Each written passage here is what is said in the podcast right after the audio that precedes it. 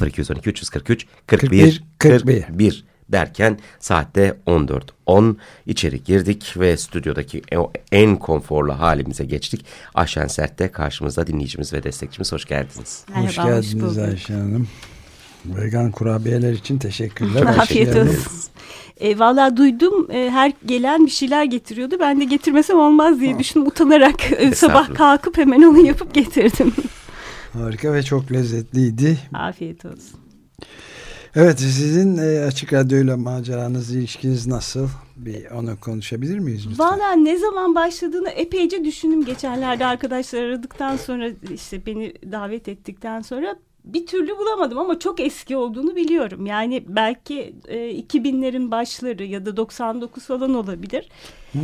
Çok uzun zamandır sizleri dinliyorum ve yani ne kadardır destekçiyim falan. Onları da hiçbir şekilde hatırlamıyorum ama hep birlikteymişiz gibi düşünüyorum şu ana kadar. Vallahi biz de öyle çok... Bu tarz konuşmalar bizi hakikaten yeni bir çalışma ve sürdürme şevkine getiriyor doğrusunu isterseniz. Çok hoş oluyor. Size bizim motive ediyorsunuz aslında. Evet. Karşılıklı bir şey bu yani. Nasıl bir hangi bölümlerini daha çok destekliyorsunuz? Valla her sabah özellikle sizi dinliyorum. Açık gazeteyle başlıyorum. Allah başka dert vermesin. Yani gerçekten derde gark olduğum olmuyor değil. Derde gark oluyorum ama derde gark olmamak diye bir şey söz konusu değil. Çünkü yaşıyoruz ve yaşadığımız şeylerin hepsi de bir şekilde bizi içine dahil ediyorlar. Ne olduğunu da duymak, öğrenmek o kadar yanlış değil diye gibi geliyor bana. Bazen çok içim kararıyor. Evet, ama bir de her zaman muhakkak bunlara, bu kötülüklere, dünyayı sarmış olan çeşitli, özellikle de gelir dağılımı, adaletsizliği başta olmak üzere şeylere karşı çok ciddi bir direniş şeyi var. Yani iklim bozulmasına, kepazeliğine filan. Dolayısıyla yani bütün bu mücadele haberlerinde bizden başka çok fazla da veren yok gibi geliyor bana. O yüzden vallahi ben başka hiçbir yerden haber dinlemiyorum, öyle söyleyeyim. Evet. Çünkü dayanamıyorum. Çünkü gerçek olmadıklarını biliyorum ve hissediyorum. Ve gerçek olduğunu bildiğim şeyleri dinlemeye çalışıyorum, öyle söyleyeyim. Evet, Dinleyici Destek Projesi özel yayında devam ediyoruz. Ayşen Sert'le konuşmaya.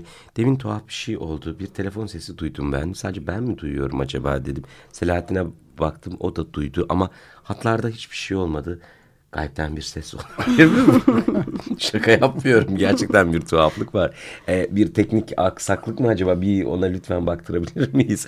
Çünkü ses duyduk ama şeyi görmedik. Evet, ikonu görmedik. Enteresandı. Benim tezim doğru galiba. Uyurken de dinleyebiliyorlar. Evet, olabilir. Evet. Dinleyici Destek Projesi özel yayını devam ediyor. Ayşen Hanım'la, Ayşen Sert'le birlikteyiz şu anda. Bir ortak kanaatle karşı karşıya kalıyoruz burada. Dinleyicilerimiz geldikleri zaman evet, başlama süreçleri birbirinden farklı. Açık Radyo'yu dinlemeye başlama süreçleri birbirinden farklı ama ne zamandan beri destekçisiniz dediğimizde de genel olarak hatırlamıyorum gibi bir yanıt alıyoruz. Yani bunu o organik yapının içerisinde ve belli ki kendiliğinden yapmışlar ve devam ettiriyorlar. Başka bir hoş şeye de sebep oluyor sanki bu. Son derece şöyle bir durum içerisinde kendiliğinden yapılan bir destek ve bunun içinde böyle göğsümüzü kabartıp sokaklarda da dolanmıyor dinleyicilerimiz belli ki. Yani bu hayatın doğallığı içerisinde Açık Radyo'ya desteklerini aktarıyorlar ki bunun tarihini de bu şekilde tutmamalarından bu sonuç çıkarılabilir. Evet, birlikte yol alıyoruz gibi düşünüyorum. Aslında bir evrilme içerisindeyiz ve hani evet, ne zaman başladı gerçekten çok anlam ifade etmediğini düşünüyorum ben de. Yani benim için radyo önemli bir şeydi ama çocukken önemliydi. Ben 52 yaşındayım ve ben çocukken mutlaka babam sabahları radyoyu açar ve öyle hayata başlardık. O sesle uyanırdım. Ama sonra yıllarca televizyon girdi hayatımıza ve radyo bir şekilde çıktı. Fakat Açık Radyo ile yeniden ben radyo ile barıştım aslında. Her şeye açık, her sese, her titreşime açık. Bu çok iddialı bir şey. Elbette ki bunu başarmak o kadar kolay değil. Bunu biliyorum. Hepimiz bir şekilde birbirimize bazen katlanarak da yaşamaya devam ediyoruz. Ama son zamanlarda bir evrim içinde olduğumuzu düşünüyorum açıkçası. Sanki bir olmak, hepimizin aslında eşit olduğunu kabul etmek, hepimizin derken canlı cansız tüm varlıklarla birlikte. Yani bu dünyanın üzerinde var olan her şeyin eşit olduğu ve hepimizin sesinin de birbirimize erişmesi gerektiği duygusu içerisinde ve bunu yapabilen de şu an gerçekten Açık Radyo. Evet. Birlikte evriliyoruz. Evet, evriliyoruz. Yani sabahleyin de gerek Osman Ulaga'yla ve oğlu Alp Ulaga'yla da konuşurken aynı meseleye biraz değindik. Yani Amerika Birleşik Devletleri tarihinde hiç görülmemiş, yani neredeyse en büyük gösteriler cereyan etmeye başladı. Bu yalnız Trump'ın çok otoriter ve yani dehşet verici yönetimine karşı değil, aynı zamanda dünyada da büyüyen otoriter eğilimlere karşı bir gidişat. Dolayısıyla bu çok önemli. Yani son zamanlarda biz Açık Gazete'de daha çok bu yükselen kitle hareketlerini Türkiye'de de var, her tarafta var ve bunları derleyip toplu bir şekilde sunmaya çalışıyoruz. Çünkü tek kurtuluş yolu bu. Yani kimsenin bizi kurtaracağını beklememize böyle bir şey olamaz yani. İşte başımızdaki ya da başlardaki insanların, Trump'ın falan çekilmesini, ortadan gitmesini bekleyen kimse olamaz. Yani o gençler öldürülmeye devam ediyor, özellikle siyahlar, ama dünyanın her tarafında da böyle bir otoriter eğilim hakim olmaya başladı ve bu da çok büyük ölçüde gelir dağılımı adaletsizliğinden geliyor. Bir avuç insanın, yani özellikle son artık bu Facebook vesaire gibi şeylerde de gördüğümüz yeni zenginlerin, üstelik de Osman Ulaga çok önemli bir şey söyledi. Yani bunlar bir de eksantrik, hoş tipler gibi gözüküyorlar. Zuckerberg'ler falan. Yani kan emici sülükler oldukları gibi bir de kahraman gibi karşılanıyor. Elon Musk denen bir adam Mars'a uzayı kirletiyor. Spor arabasını gönderip Mars'ın yörüngesine sokarak iflas etmekte olan biri reklamını yapıyor böyle. Ve bir kahraman gibi karşılanıyor. Bu işte reklam ve tüketim toplumunun da çok vahim bir şeyi. İşte bunu kırmaya çalışıyoruz, evet. Ve sayenizde yani. Otoriteyle ilgili ben de bugün işte buraya geleceğim, neler konuşabilirim, neler söyleyebilirim diye düşünürken yani otorite aslında şu an çok büyük bir dehşet içinde diye düşünüyorum. Ve bunun içerisinde bizim içimizdeki otoritede dahil diye düşünüyorum. Yani çünkü karanlık yüzümüzle aslında bir yüzleşme de yaşıyoruz bir yandan. Otoritelerin, kendimizi otorite hissettiğimiz her yerde bir otoritenin kirliliğine ulaşıyor. İktidarın kirliliğine bulaştırıyor diyeyim insanlar. Ve burada da şu an otorite büyük bir dehşet içinde, çünkü herkes artık ben benim ve sorumluluğumu üstleniyorum duygusu içerisinde. Yani tüm dünyada da böyle bir eğilim var aslında. Sokakta yürürken de ben bunu hissediyorum. İnsanları bir şeylere dikte etme ya da bir şeylerde yönlendirme, manipüle etme çabasına bir rezistans var. Her yerde var. Ve otoritenin kendisi de çok büyük bir dehşet içerisinde aslında. O yüzden bu kadar saldırgan ve, evet, ve yok edici. Çok doğru bu yerde. Aslında. Yani şeyde kalmasının tek yolu da bu şiddeti ve kuvveti, baskıyı artırmaktan geçiyor. Başka bir şansı yok otoritenin. Valla öyle de şansı yok bence. Evet, artık bence otorite şansını yitirdi. Bunun farkında ve bunun verdiği dehşetle yaşamını sürdürmeye çalışıyor ve kendini de aslında yok eden, yani asla sürdürülemeyecek bir şey. Şimdi bütün otoritelere bir bakıyorum. İçlerinde huzurlu, mutlu, böyle sağlıklı gözüken, hani gözünde yaşam pırıltısı olan kimseyi göremiyorum açıkçası.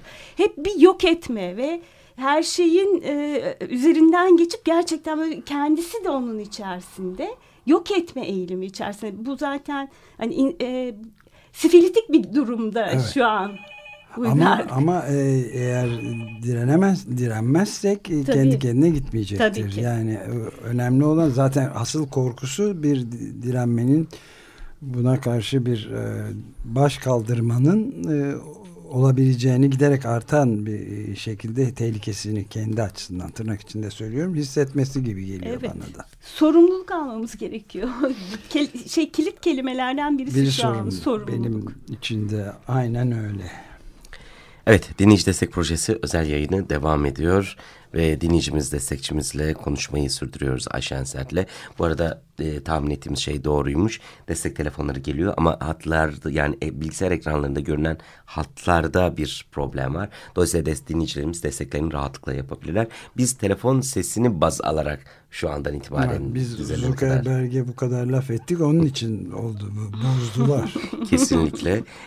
Ama dinleyicilerimiz aynı şeyi mi düşünüyor bilmiyorum. Çünkü 90 kişi oluverdik bile. Hmm. Evet. Oh, çok güzel. Evet. Şimdi bir hazırlıkla gelmişsinizdir herhalde, bir müzik. Müzik, evet. Ne getirdiniz? Laboratorium Piyesi diye genç bir kadın grubu var. Çok severek dinliyorum. Onların bir şarkısını istedim. Telefon numaramızda tekrar etmenizi rica edeceğiz. Lütfen Açık Radyo'ya desteklerinizi esirgemeyin. 0212 343 41 41. Teşekkür ederiz. Ben teşekkür ederim.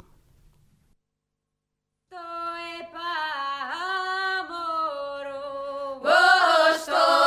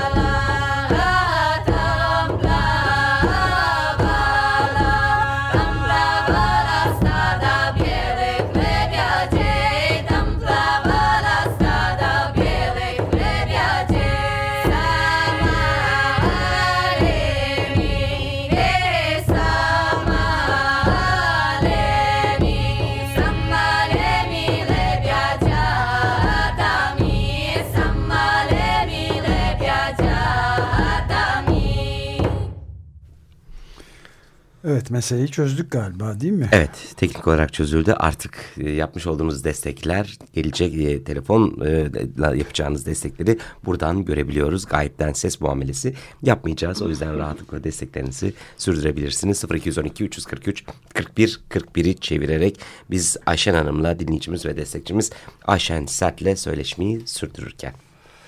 Evet, şimdi oldukça erken bir tarihte de emekli olmuşsunuz. Evet. Hayatınızı nasıl dolduracaksınız, sürdüreceksiniz? Valla emekli olduğumdan beri nefes alacak pek bir zamanım olmadı. Mükemmel. Öyle söyleyeyim. Evet. Çünkü aslında bu bir aldatmaca. Bize şöyle bir şey söyleniyor. Bu çalışma sisteminin içerisinde olmazsak onun dışında hiçbir şey, yaşam yokmuş gibi. Ve ben açıkçası Gezi'deki o şeyle çok motive etti beni slogan. Başka türlü bir hayat mümkün. Ve çalışırken zannediyordum ki orada her şey. Her şey onun içerisinde. Ama işte Açık Radyo'yu zaten öyle hayatımda aslında bayağı bir şey yarattı. Değişiklik diyeyim. Dışarıdan gelen bir sesti ve onun dışında, bu hayatın dışında bir hayattan gelen sesti aslında benim için. Melda Keskin'in Bir adlı bir programı vardı, evet. Ve her pazartesi büyük bir korkuyla saat 11'i beklerdim. Birisi çağıracak, bir şey, iş çıkacak. 11'de bir toplantı konacak diye çok korkardım. 11 ile 12 arasında pazartesi günleri onun bütün programlarını izlerdim ve hatta şöyle yapardım. Fırtına kuşu.net diye bir şey, evet, internet, evet, ve bir şey kurmuştu. Oradaki eski programları dinlerdim. O kadar çok hayatımda değişiklik yarattı ki, öyle söyleyeyim size. Birçok şey oradan açıldı böyle hayatımda. Benim için o da çok değerliydi. Zaten yani Açık Gazete'yi her zaman dinliyorum. Hala da dinliyorum. Bazen şimdi açıkçası o kadar çok programınızı dinleyemiyorum. Mutlaka Açık Gazete'yle başlıyorum ama gün içerisinde o kadar çok şey yapıyorum ki. Bazen bizim sessizlik aleyhimize olmuş yani. Yok şöyle, aslında aleyhinize yani değil, çünkü kimsenin aleyhine değil diyeyim. Açık Radyo daha önce çalışırken benim için kurtarıcı bir alandı. Ama şimdi ben oradan kurtuldum zaten. Evet, siz kendinizi kurtardınız yani. Orada evet, bir alanda var olabiliyorum. Tabii bu bir lüks. Evet, bu için bir aslında gerçek lüks de bu. Yani evet, birlikte olabilmek ve işte bu sürekli günlerdir konuştuğumuz bu müşterekler meselesi, kendini kurtarmak. Asıl lüks hayat orada. Yani evet, bize lüks diye sunulan şeyin lükslükle falan alakası yok. O rekabete sürüklüyor. İşte sen kendi hatan, eğer kredi borcun varsa kim bilir ne yanlışlar yaptın o yüzdendir diye. Bütün mutsuzlukların sebebi kendinsin. Çünkü bireysel rekabete evet, dayalı bir sistem var ve bu öldürücü bir şey yani. Gerçekten insanın suyunu sıkan bir sistem ve o yüzden mesela şimdi bu taksi meselesinde, Uber'de filan yaşanan şey de özellikle Amerika Birleşik Devletleri'nde akıl almaz bir boyutta. Yani taksiciler, sarı taksiler, bu yeni çıkan zenginlerin elindeki taksi şirketleri dolayısıyla günde 16-17 saate varan mesailer yapmak zorunda kalıyorlar. Uykusuz araba kullanmak zorunda kalıyor ve yarı aç durumda kalmış durumdalar. Çünkü tamamen yeni şirket, yeni zenginlerin kurdukları bu şirketler orayı da, yani New York'tan bahsediyorum mesela, en çok taksi kullanılan bildiğimiz şey. Felaket bir hal var yani ve bu dizginsiz bir şekilde yürüyen şirket kapitalizmin en tipik örneklerinden biri. Tabii Türkiye'deki yansımalarını tam bilmiyorum ama benzeri bir şey olabilir yani. O yüzden yani bunlarla da mücadele etmemiz lazım. Yani insanların bu şekilde sürüleştirilerek, köleleştirilerek yaşamasına izin veren bir düzene bizim izin vermememiz lazım ve baş kaldırmamız lazım. Onu yapmaya çalışıyoruz. Yani varlığınız, yani sadece bunu konuşturması bile birbirimizle bizi çok faydalı bir şey. Yani bana yeni bir güç veriyor sizin buradaki varlığınız yani. Şöyle düşünüyorum, yani son yıllardaki büyük gelişimi ve yani 2012'den sonra aslında gerçekten bu Maya takviminde bir şey dendi, kıyamet dendi vesaire falan ama gerçekten ondan sonra çok büyük bir değişim ve dönüşüm yaşamaya başladı insanlar. Çevremdeki pek çok insan hayatında köklü değişiklikler yapmaya yöneldiler. Yani çünkü artık gerçekten sürdürülemez bir şey yapılıyor. Evet, kesinlikle. Yani bu iklim açısından da sürdürülemez artık. Yani hiçbir şekilde sürdürülemeyecek bir durum var ve bizim de artık orada kendi sorumluluğumuzu üstlenip onun içerisinde var olmanın, birlikte var olmanın yollarını bulmak zorundayız. Aynen öyle. Yani ya çok bulacağız ya bulacağız. Evet, aynen öyle. Yani şey de bu Jeremy Lent diye bir çok ilginç bir adam var. Yeni bir kitap yazdı. Maalesef onu daha henüz bitiremedim. Yani çok kapsamlı bir kitap. O şeyden bahsediyor. Yani bu insanların beyinlerindeki kalıpla düşünme, bir pattern arama dedikleri bir şey. Ve yani Shifting Baseline Syndrome diye tarif ettikleri, İngilizce'de Türkçesini tam bilemiyorum ama değişen taban kayması. Kayan bir referans noktasının kaymasından bahsediyor. Yani biz sanki böyleymiş gibi bütün dünya yaşamaya alışığız. Yani benim gençliğimde, çocukluğumda ve ilk gençliğimde çok daha başka bir hayat vardı. Doğayla çok farklı ilişkiler vardı. Benim yani çocukluğumda bile öyleydi. Ağaçtan düşünce... Yani ben birkaç defa ağaçtan düşüp ciddi şekilde yaralandığımı hatırlıyorum. Böyle bir şeyi şimdi yeni insanların, çocukların düşünmesine bile imkan yok. Çünkü böyle bir olay olamaz. Ağaç yok filan. Evet, belki kolları kırılmıyor ya da zedelenmiyor ama ağaçtan kasları düşerek. Kasları da olmuyor. Evet, yani ekran başında geçiriyorlar ve hayat böyle zannediyorlar. Yani hep ağaç yoktu zannediyorlar etraflarında. Ve plastik yiyip içerek sürdürüyorlar. Bunu kırabilmek son derece önemli. İşte bunun üzerinde de epey konuşmaya çalışıyoruz yani. Bunu değiştiremezsek. Siz George kitabından da bahsediyorsunuz. O da, merakla bekliyorum ben de. Yani. O da zaten Monbiot yöneltti bu Jeremy Lent'in kitabına. Beni de henüz bitiremedim. Tuğla'yım bir kitap o da. Fakat yani biz harekete geçip değiştirmek zorundayız ve çok az zamanımız kaldığını düşünüyorum. Tüm bunları da ben sizi çağırdık, sizi konuşturacağımıza kendim konuşmaya başladım. Ben de konuştum. Melda Keskin'e de buradan bir günaydın. O uzakta biliyorum, kırda yaşıyor. Biliyorum, çok mutsuz olmuştum. Yani onun adına sevinmiştim ama. O mutlu, evet. Arada bir geliyor. Bana da çok ilginç şeyler getiriyor bizim radyoya da geldiğinde. Yenilenebilir enerji konferansına katılıp bana imzalı kitap getiriyor, oradan raporunu getiriyor filan, böyle hoşluklar da var. Evet, dinleyici destek projesi özel yayını devam ediyor. Saat 14.33. Sayıları merak ediyoruz. Birazdan bize bildirirler herhalde. Ayşen Sert konuğumuzdu. Dinleyicimiz ve destekçimiz. Neyle veda etmek istersiniz? Bir müzikal anlamda bir şey getirdiniz mi? Evet. Carl Orff'un Carmina Burana'dan Fortuna'yı kaderimizi belirleyeceğiz yani. Evet, o fortuna. Ama şöyle söyleyeyim. Babam ölümüne yakın böyle onunla sohbet ediyorduk. Hep babam çok kötümser bir insandı. Dünyanın en kötümser insanlarından birisiydi diyebilirim. Fakat şey diyordu, işte ben işte şu olmuş bu olmuş baba falan dediğimde diyordu ki bunların hepsi doğum sancısı. Gelecek çocuk, doğacak çocuk çok güzel olacak diyordu. Ben de ona inanıyorum. Nereden ve nasıl geleceğini bilmeden gelecek güzel günlere inanıyorum. Bu inancımla yaşamımı sürdürmek istiyorum. Siz de bu inancımı pekiştiriyorsunuz. Çok teşekkür ederim. Bunu da biz birlikte ebelik yapabiliriz ancak. El birliğiyle yani, evet. Gider ayak bir telefon numaramızı da söylerseniz. Lütfen Açık Radyo'dan desteğinizi esirgemeyin. 212-343-41-41. Teşekkürler.